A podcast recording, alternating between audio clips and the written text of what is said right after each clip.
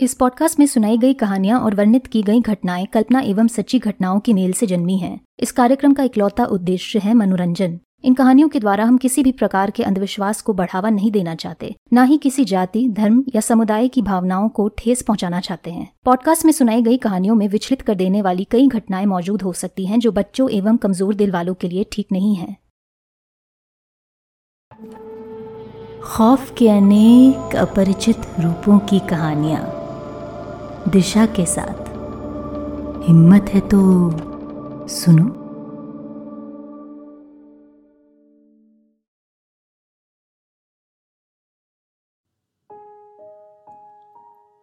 मैं दावे के साथ कह सकती हूँ कि जब से मैंने होश संभाला है, मेरे पैर किसी एक देश में दो सालों से ज़्यादा नहीं टिके हैं।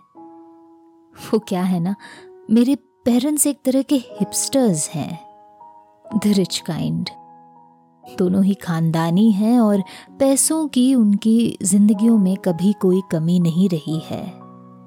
शायद इसीलिए उन्हें बचपन से ही दुनिया देखने का शौक रहा है। शौक ऐसा जो उन्हें हर साल घर और देश दोनों बदलने पर मजबूर कर देता है। जब मैं पैदा हुई थी, उनके लाइफस्टाइल में कोई खास बदलाव नहीं आया। वो मुझे भी लेकर चल पड़े अपने हर साल के अलग अलग पर्यटनों पर।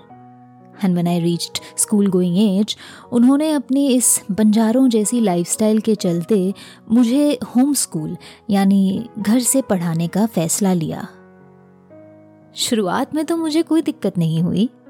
आई वॉज़ यंग और मुझे भी अपने मोम डैड की तरह दुनिया देखने का शौक था। नई जगहें, नए लोग, नए नज़ारे। हर साल के बदलते नज़ारे मुझे बिज़ी रखा करते थे। और जब तक मेरी लाइफ मेरे मॉम डैड के इर्द गिर्द रिवॉल्व कर रही थी, तब तक मुझे उन चीज़ों का एहसास होना शुरू ही नहीं हुआ था, जिनकी कमी मुझे बिन कहे कहीं ना कहीं खलती रहती थी। पर फिर आठ साल की उम्र में मुझे आखिरकार समझ आने लगा कि मेरी लाइफस्टाइल एक तरह से नॉर्मल नहीं थी। जिन बच्चों को अपने महल जैसे घरों की बालकनियों से मैं साथ खेलता देखती थी, उन सब बच्चों का एक घर संसार था जो उनसे रातों रात एक सूटकेस बांधते ही छीना नहीं जा सकता था। उनकी वही सेम रूटीन और ज़िंदगी थी। इनफैक्ट उनमें से शायद कितनों ने अपने देश के बाहर कदम तक नहीं रखा था, पर वो सब साथ थे। खुश थे। संतुष्ट थे। मैं मॉम डैड से भी कुछ नहीं कह सकती थी। वो अपने उसूलों पर और अपनी लाइफस्टाइल पर अड़े थे और उन्होंने ना ही ठहराव की ज़िंदगी कभी देखी थी, ना उन्हें उसकी कभी कोई चाह रही थी। इसीलिए वो अपनी इकलौती बेटी से भी ऐसे ही एक्सपेक्टेशंस रखते थे और मैं उन्हें डिसअपॉइंट नहीं करना चाहती थी। Luckily I was in completely alone in all of this जब से मैंने पेंसिल पकड़नी सीखी ही थी, तब से मेरे मॉम डैड को समझ आ गया था कि मेरे अंदर ड्राइंग का टैलेंट था। उन्होंने बिना वक्त ज़ाया करे मुझे इस कला को निखारने के इतने साधन थमा दिए कि मुझे कोई और हॉबी या इंटरेस्ट डेवलप करने की कभी कोई ज़रूरत नहीं पड़ी।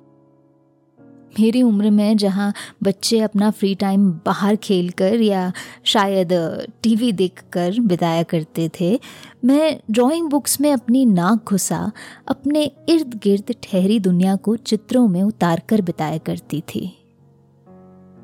मैं ज़्यादातर लैंडस्केप्स की पेंटिंग्स बनाती थी।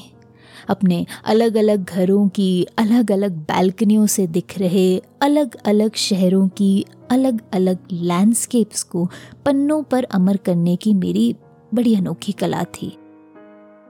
अपने टैलेंट और अपनी मेहनत के बलबूते पर मैं 10 साल की उम्र में भी हाइपर रियलिस्टिक पेंटिंग्स बनाने लगी थी। और जब भूमि, आसमान और मकान इन तीनों के चित्रण पर मैंने मास्टरी हासिल कर ली मैंने लोगों को भी अपनी पेंटिंग्स में शामिल करना शुरू कर दिया। इनमें से कोई भी मेरा जानने वाला नहीं था। मेरे कोई दोस्त तो थे नहीं, जिनकी मैं ड्राइंग बना पाती। मैं ज़्यादातर मैगज़ीन मॉडल्स टीवी पर दिख रहे सेलिब्रिटीज़ और बाहर सड़कों पर चल रहे अजनबियों से इंस्पिरेशन लेकर उन्हें बैकग्राउंड एक्स्ट्रास की तरह अपनी पेंटिंग्स में इधर उधर छिड़क दिया करती थी। इससे मेरा अकेलापन तो दूर नहीं होता था, पर मैं फिर भी इन चित्रों और किरदारों के सहारे अपने दिन काट लिया करती थी।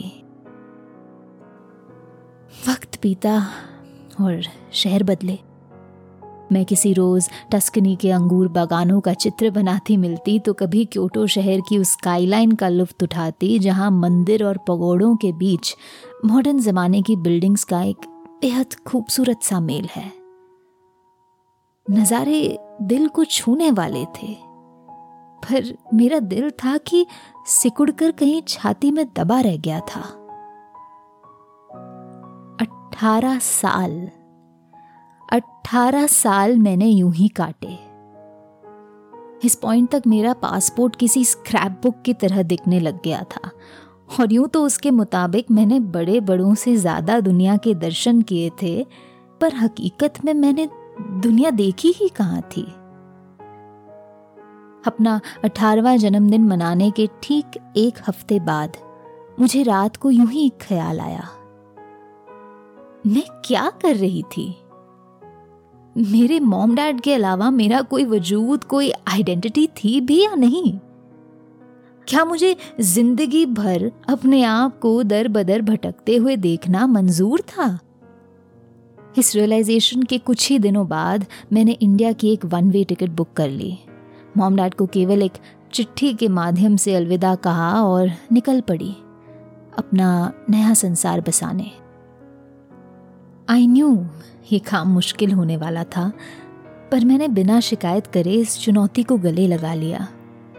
मैंने इंडिया का नक्शा छान कर ऊपर पहाड़ों के पास बसे एक छोटे से शहर को चुना और वहाँ कुछ पुराने रिश्तेदारों की मदद से अपने लिए एक घर खरीद लिया। रहने, खाने और काम करने का इंतज़ाम करना वॉज़ द ईजी पार्ट मेरे पास पैसों और कॉन्टैक्ट्स की तो कोई कमी नहीं थी। कमी थी तो बस बचपन से ही सबसे दूर रहने के कारण सोशल स्किल्स की। पर मेरे अंदर एक चिंगारी सी थी अपना जीवन संवारने की। तो मैंने भी इतनी आसानी से हार नहीं मानी। वक्त लगा और पीठ पीछे दिए गए ताने और अपने खिलाफ बनी अफवाहें सुननी पड़ी मुझे, पर आखिर मेरी किस्मत पलटने लगी। जिस अतीत को मैं अक्सर कोसा करती थी, उसी अतीत का सहारा लेकर मैंने लोगों का दिल जीतना शुरू किया। Everyone wanted to know about my travels and adventures abroad. और जिस पास्ट की मेरे दिल में एक शर्म सी थी, उसी पास्ट ने मुझे उस छोटे शहर में एक सेलिब्रिटी सा बना दिया मुझे हर पार्टी हर गेट टुगेदर में बुलाया जाता था और हर ओकेजन पर मुझसे तरह तरह के सवाल पूछे जाते थे दुनिया भर के लोगों कस्टम्स और लाइफस्टाइल्स के बारे में। मैं भी खुलकर हँसते हुए अपनी कहानियाँ ऐसे बताती थी, मानो मुझे अपने इन बचपन के एक्सपीरियंसेस का कोई ट्रॉमा ही नहीं था। मानो ये यादें मेरे लिए परियों की कहानियाँ थी। देखते ही देखते मेरी ज़िंदगी की साल भर में काया पलट हो गई। और नए नए दोस्त बनाने पर मेरी सोशल सिचुएशंस में अपने आप को तरीके से पेश करने की क्षमता भी बढ़ती गई। लेकिन क्या है ना, अगर आप नए पंखों पर बिना सावधानी बरते तेज़ी से उड़ान भर देंगे तो आप लड़खड़ाकर सीधा नीचे ही गिरोगे। मेरे साथ भी कुछ ऐसा ही हुआ। दो उस पॉइंट पर मैं ये नहीं समझ पाई कि क्यों और कैसे। मुझे बस इतना याद है कि मैं एक सुबह उठी और मेरी किस्मत ने पलटी मार ली। अगर आज आप मुझसे पूछोगे वो दिन कौन सा था, मैं उसका जवाब नहीं दे पाऊँगी। पर मैं उस दिन घटी हर छोटी बड़ी घटना को विस्तार से ज़रूर बता पाऊँगी। सुबह की रूटीन से लेकर ऑफ़िस में दी गई हर रिस्पॉन्सिबिलिटी तक। एक भी ऐसा पल नहीं आया जब मेरा काम बिगड़ा नहीं। सुबह नहाने गई तो गीज़र खराब हो गया। ऑफ़िस में प्रेजेंटेशन देने की बारी आई तो फ़ाइल करप्ट हो गई। ऐसा लग रहा था मैं किसी डार्क कॉमेडी फ़िल्म की मेन कैरेक्टर थी और दुनिया भर की सारी बुरी किस्मत मेरे ऊपर ही बरस पड़ी थी। पर मेरी मुसीबतें यहाँ खत्म नहीं हुई। इनफैक्ट ये कहना बेहतर होगा कि वो केवल मुझ तक ही सीमित नहीं रही। कुछ दिनों बाद मैंने पाया कि मैं अपना ये बैड लक अपने इर्द गिर्द मौजूद सभी लोगों को किसी बीमारी की तरह फैला रही थी। मेरे कांटेक्ट में जो कोई भी आता, उसके साथ भी कुछ ना कुछ बुरा हो जाता। पेन की निप टूटने से लेकर पैर मुड़ जाने तक। इन घटनाओं की ना कोई सीमा थी, ना कोई सेट पैटर्न और यूँ तो ये मेरी बची कुची खुशकिस्मती थी कि शुरुआत में, काफ़ी लंबे समय तक, कोई मेरे और इन घटनाओं के बीच कनेक्शन नहीं बना पाया। मुझे इस कड़वी सच्चाई को अंदर दबाए रखने की वजह से बेतहाशा गिल्ट महसूस होने लगा। I was being so damn selfish मेरा दिल जानता था शहर के सभी लोगों को मेरी वजह से ही इतनी प्रॉब्लम्स फेस करनी पड़ रही थी। पर मैं फिर भी उनका साथ नहीं छोड़ पा रही थी। नहीं छोड़ सकती थी। कितने सालों में पहली बार मैं अपना अकेलापन दूर कर पाई थी। तो इतनी आसानी से अपने आप ही दोबारा उस गहरे काले कुएँ में छलांग कैसे लगा सकती थी मैं? इसी बीच लोग बेशक कनेक्शंस नहीं बना पाए, पर मेरा दिमाग ज़रूर दो और दो जोड़ने लगा।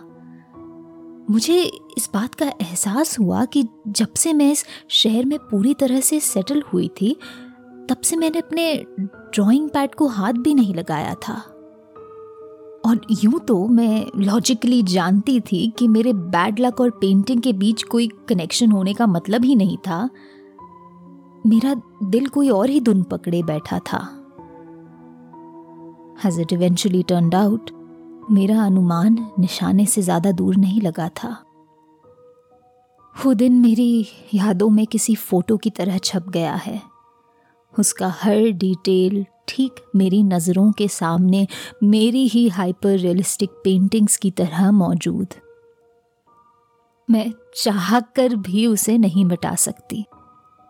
और शायद एक तरह से मिटाना भी नहीं चाहती। आखिर उस दिन ने मेरी आगे आने वाली ज़िंदगी की परिभाषा ही बदल दी। दिन की शुरुआत हुई थी मोम के द्वारा भेजी गई एक चिट्ठी से। मुझे याद है मैं उसे अपने लेटर बॉक्स में देखकर कितना हँसी थी। जैसे पेरेंट्स, वैसी बेटी। मैंने भी तो माँ को चिट्ठी लिखकर उनसे विदा ली थी, और वो भी लगभग दो सालों में पहली बार मुझे फ़ोन करने की बजाय चिट्ठी लिख रही थी एनवेलॉप खोलना मेरे लिए कोई आसान बात नहीं थी मैंने उस छुट्टी वाले दिन के शुरुआती कुछ घंटे इस सोच में बिता दिए कि मैं इस चिट्ठी को पढ़ूं या उसे बेड के गद्दे के नीचे बिना देखे दबा दूँ।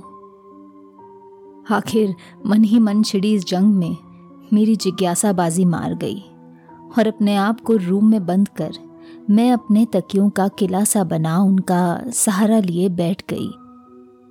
It was a good thing I thought about making myself comfortable like that क्योंकि चिट्ठी में जो कुछ भी लिखा था, उसे हजम करने के लिए मुझे किसी न किसी तरह के सहारे की ज़रूरत पड़ने वाली थी। मॉम ने पहले कुछ पैराग्राफ्स में तो मुझसे मेरा हालचाल पूछा हुआ था। पता नहीं कैसे, लेकिन पन्नों पर लिखे गए शब्दों के चॉइस से भी मैं बता पा रही थी कि यूँ तो मॉम मुझसे अभी भी रूठी हुई थी। उन्हें मेरी बेहद याद आ रही थी। मेरे बारे में सवाल पूछ फिर उन्होंने अपने लाइफ अपडेट्स दिए। दोनों वो और डैड खुश और स्वस्थ थे, पर बहुत याद कर रहे थे मुझे। और मॉम की ये बात पढ़कर मेरी आँखें भर आई। मॉम ने एक बार भी मेरे घर से अचानक चले जाने के बारे में कुछ नहीं कहा। मुझे ऐसा महसूस हो रहा था कि निराश होने के बावजूद वो शायद मेरे इस डिसीज़न को समझ सकती थी और कहीं ना कहीं उसका समर्थन भी करती थी। पर लेटर में लिखी गई उनकी बातों से मुझे ऐसा भी लग रहा था कि वो किसी और ही बात को लेकर परेशान थी। कोई ऐसी बात जो उन्हें अंदर ही अंदर खाए जा रही थी और जिसे वो चाहकर भी शब्दों में ठीक से बयान नहीं कर पा रही थी। एंड श्योर इनफ उन पाँच पन्नों की गठरी के जब मैं आखिरी पन्ने पर पहुँची, मोम बिना इधर उधर की बातें किए सीधा मुद्दे पर आ गई। मानो उन्हें एहसास हो गया हो कि लेटर खत्म होने को आया था और उनके पास अब सीधी बात करने के अलावा और कोई ऑप्शन नहीं था। मॉम ने मुझे बताया कि उनके अतीत का एक ऐसा पहलू था जिसे उन्होंने हमेशा मुझसे छिपाए रखा। एक ऐसा पहलू जो अब उनके जीवन में कोहराम मचा रहा था और जिसके खिलाफ वो मुझे सावधान करना चाहती थी।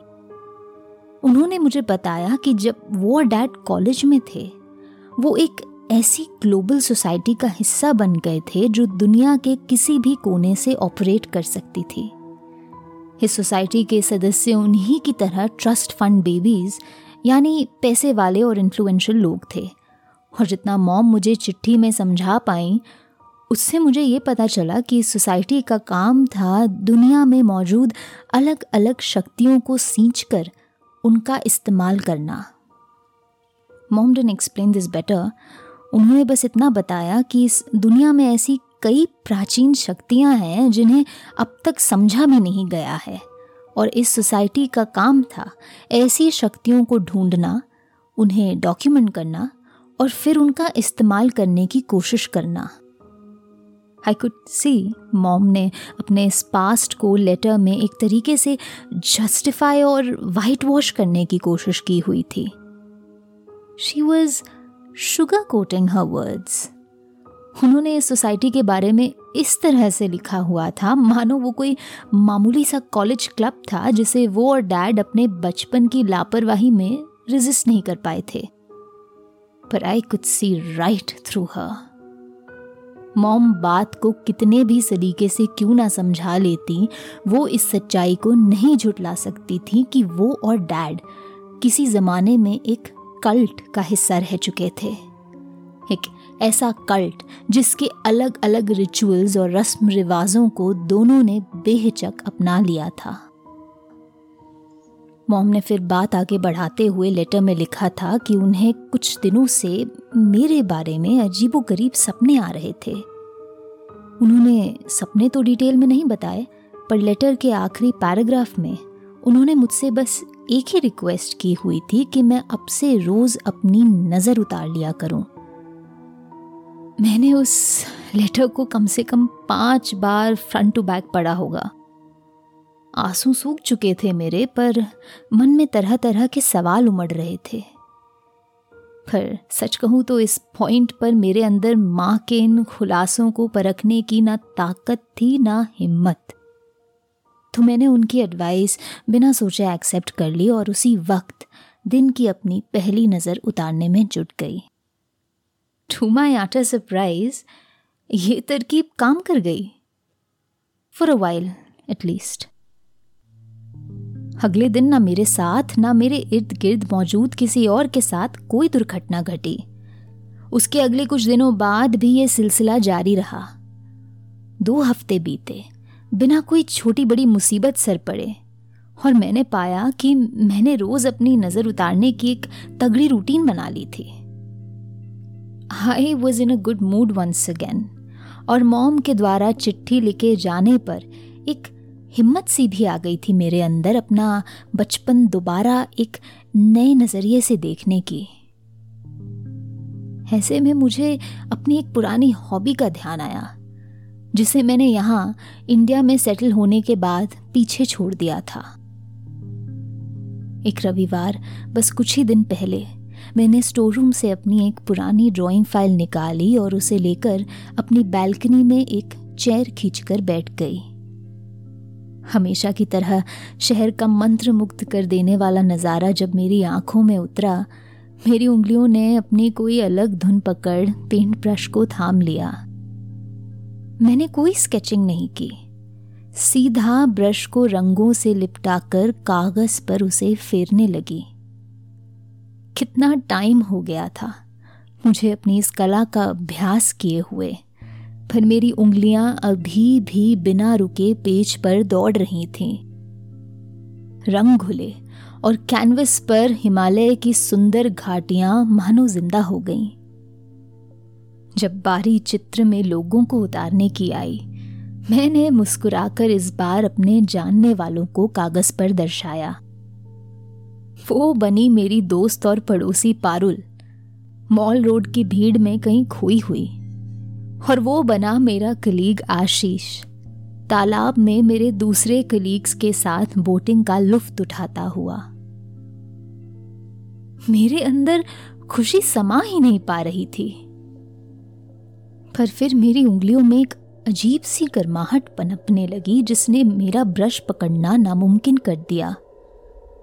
वो मेरे हाथों से अचानक छूटा और गिरते वक्त पेंटिंग पर कुछ आड़ी तिरछी लाइनें बना उसे बिगाड़ गया।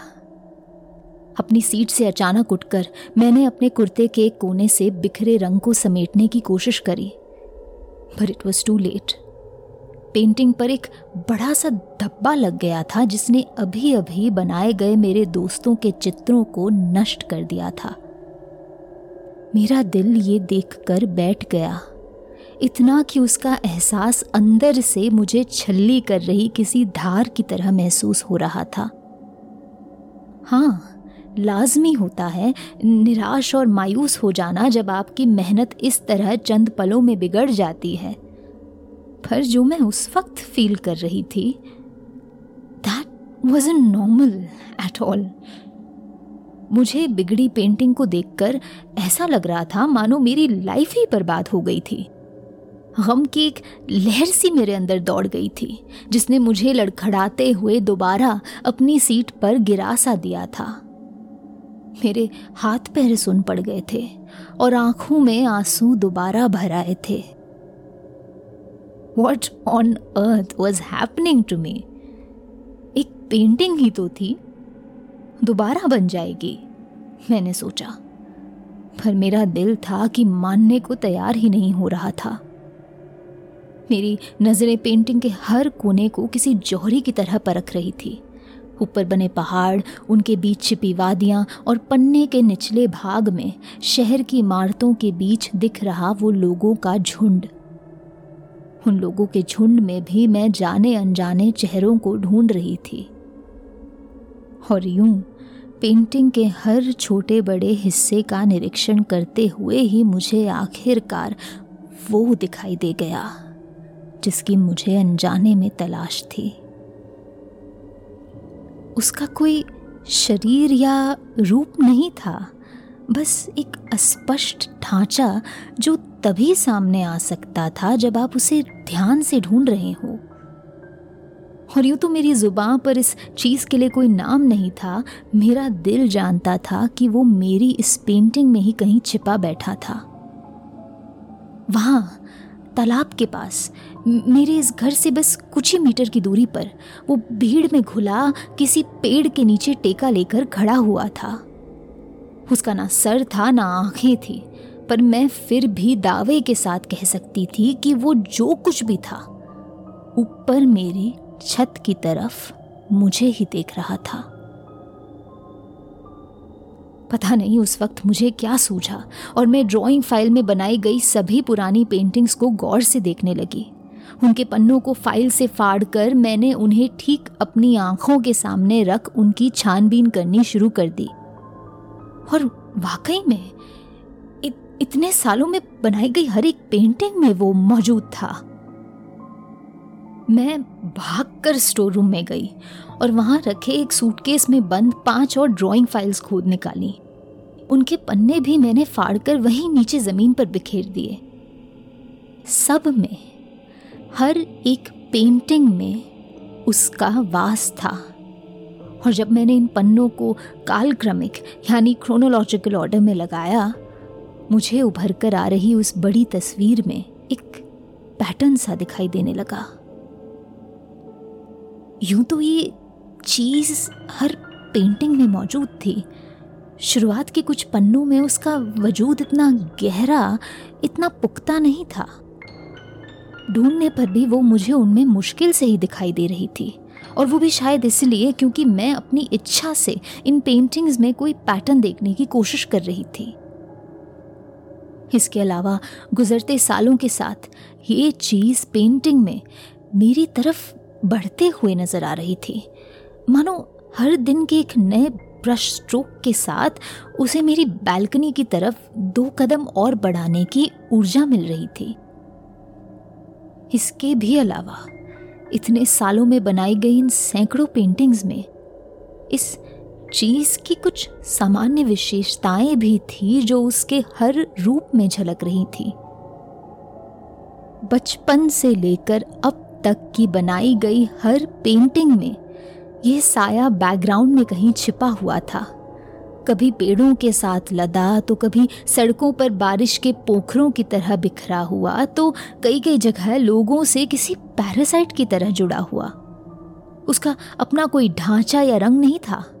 वो जिस किसी के सहारे खड़ा पाया जाता, उसी के रंगों से बना, उसका कोई उभरा हुआ, भद्दा सा हिस्सा दिखाई देता। यही वजह थी कि उससे जुड़ी कोई भी चीज़ हर पेंटिंग में थोड़ी बहुत धुंधली या मैली नज़र आ रही थी। बिखरे रंगों से बना ऐसा मैल जो साल गुजरते इस तरह गहराता हुआ दिखाई दे रहा था कि जहाँ बचपन की पेंटिंग्स में वो बच्चे के हाथों से हुई किसी गलती जैसा दिखाई दे रहा था, अब पिछले कुछ सालों में ही बनाई गई पेंटिंग्स में जानबूझकर लोगों के बीच दर्शाया गया कोई अटपटा सा नया किरदार लग रहा था। The biggest problem was I didn't remember painting it and somehow this explain so much क्यों मैं हमेशा चित्र बनाते समय उस हिप्नोटिक स्टेट में चली जाया करती थी? और क्यों मेरी उंगलियाँ पन्नों पर अपनी ही किसी धुन में मग्न होकर फिरने लगती थी? उभर कर सामने आ रहा ये एहसास मेरी रीढ़ की हड्डी से गुजर रहे बर्फीले पानी की तरह महसूस हो रहा था। मैंने हड़बड़ाहट में फाइलों से फाड़े गए सभी पन्ने बटोरे। कॉफ़ी टेबल से अपना लाइटर उठाया और बिल्डिंग के पीछे बने एक सुनसान से पार्किंग लॉट की तरफ़ बढ़ गई। दिन से शाम हो गई थी और ढलती रोशनी का फ़ायदा उठाते हुए मैंने इन कागज़ों की गठरी को कहीं साइड ले जाकर उनमें आग लगा दी। जब तक ये गठरी जलकर पूरी तरह से राख नहीं हो गई, मैं वहीं खड़े होकर उसे चिंगारियों में सिकुड़ते देखती रही। पर मेरे अंदर किसी भी तरह की कोई भावना नहीं जागी। ना कोई रिग्रेट्स ना कोई फ्रस्ट्रेशन और ना ही कोई सेटिस्फैक्शन कहीं ना कहीं मैं जानती थी कि इन कागज़ों को नष्ट करना इस कहानी का अंत नहीं था। जहाँ कुछ ही दिनों पहले रोज अपनी नज़र उतारने की एक नई आदत बनाने के चलते मेरी ढलती किस्मत थोड़ा बहुत सुधरने लगी थी। अब पलक छपकते ही मानो वो फिर रूट कर कहीं दूर भाग गई थी। और इस बार वो मेरी तरह अपना वन वे टिकट करके निकली थी। उस दिन से लेकर आज के इस दिन तक मेरी ज़िंदगी में कुछ ठीक नहीं हुआ है। न मेरा कोई काम ठीक से पूरा हुआ है, न मेरे इर्द गिर्द मेरे जीवन से जुड़े लोग चैन की सांस ले पाए हैं। जो दुर्घटनाएँ पहले छोटी गलतियों और खरोचों तक ही सीमित रहती थी, अब वो जानलेवा घटनाओं में तब्दील हो चुकी है। आज सुबह ही मुझे पता चला कि कल मेरे साथ डिनर पर गई मेरी पड़ोसी और दोस्त पारुल सीढ़ियों से इस तरह गिर गई कि अब वो गंभीर हालत में अस्पताल पहुँची हुई है। मुझे डर है अब। फ़ोन की बार बार बजती घंटी का। मुझे डर है मेरे जीवन से जुड़े हर किसी के हिस्से में अब कठिनाइयों और दुर्घटनाओं के अलावा और कुछ ना होने का। मुझे डर है कि बचपन में ही मुझसे जुड़ गए इस साए को, जिसने जाने अनजाने में मेरी दोस्ती की गुहार सुन पेंटिंग्स के माध्यम से मेरा अकेलापन दूर किया है। मेरी ज़िंदगी में किसी और का साथ मंजूर नहीं है। आज शाम दूर पहाड़ों में बर्फ़ गिरी है। मैं उनकी सफ़ेद चोटियाँ अपनी बैल्कनी से देख पा रही हूँ। मेरे हाथों में एक खुजली सी मची हुई है। दोबारा पेंट ब्रश पकड़ने की। पर मेरा दिल डर और गम से बैठा हुआ है। सांस छोड़ने पर मेरे होठों के आगे धुएँ का एक भपका सा निकल रहा है। पर लिविंग रूम के गहरे सन्नाटे में सिर्फ़ मेरी ही साँसें यूँ धुएँ में तब्दील नहीं हो रही हैं। मेरे दाहिने कंधे के ठीक पीछे मुझे मेरी गर्दन पर गर्माहट के झोंके महसूस हो रहे हैं और अपनी नज़रों के कोने से मैं देख पा रही हूँ कि सफ़ेद धुएँ का वो गुब्बार जैसा किसी और के होठों से ठीक मेरे पीछे छोड़ा जा रहा है। मेरे बिल्कुल सामने लिविंग रूम का वो बड़ा सा शीशा खड़ा है, जिसमें मैं अक्सर अपने आप को घर से बाहर निकलते हुए निहारा करती हूँ। वो वक्त अब मानो मुझसे मीलों दूर किसी और ही पुराने जन्म का हिस्सा बन चुका है। मैं चाहूँ तो अभी इसी वक्त अपनी नज़रें उठा, घर में मौजूद इस अनचाहे, बिन बुलाए मेहमान को शीशे में देख सकती हूँ। पर मुझे इसकी ज़रूरत नहीं है। मैं जानती हूँ कि आँख बंद कर भी अगर मैं अपनी सेल्फ पोर्ट्रेट बनाना शुरू कर दूँ, मेरे हाथों से अपने आप ही मेरे कंधे पर झुके उस साहे का चित्र बन जाएगा, जो ठीक कुछ दिनों पहले मेरी पुरानी पेंटिंग्स में पाए गए उस अनजान किरदार की तरह दिखेगा। वो मुझसे ही जुड़ा होगा। और मेरे द्वारा अभी पहनी गई नीली जैकेट के रंगों से ही बना होगा। पर उसका कोई और स्पष्ट रूप नहीं होगा। हाँ अगर कुछ स्पष्ट होगा तो ये कि वो मेरे कंधों को पकड़े खड़ा होगा। मानो, पीछे से मुझे दिलासा देने के लिए अपनी बाहों में ले रहा हो। उसकी ये सहानुभूति मुझे किसी श्राप की तरह लग रही है। जिस तरह मैंने 18 साल की उम्र में रातों रात अपना बोरिया बिस्तर बाँध अपना जीवन संवारने का फैसला लिया था, ठीक उसी तरह आज 20 साल की उम्र में दोबारा रातों रात अपना जीवन बदलने के कागार पर खड़ी हूँ मैं। फ़र्क सिर्फ़ इतना है कि इस बार मैं अपना जीवन सवार नहीं, अपने ही हाथों से बिगाड़ने वाली हूँ। मैं फ्लाइट्स बुक करते वक्त ये नहीं सोचती कि मैंने जाना कहाँ है। It doesn't matter where I go मैं जहाँ कहीं भी जाऊँगी, वहाँ साल दो साल से ज़्यादा टिक नहीं पाऊँगी। मैं जहाँ कहीं भी जाऊँगी, कभी कोई दोस्त, कोई साथी नहीं बना पाऊँगी। क्योंकि मैं जहाँ कहीं भी जाऊँगी, ये साया मेरा अकेलापन दूर करने वहाँ भी पहुँच जाएगा। और इस साय को मेरे जीवन में किसी और का होना मंजूर नहीं है। आप सुन रहे थे अपरिचित।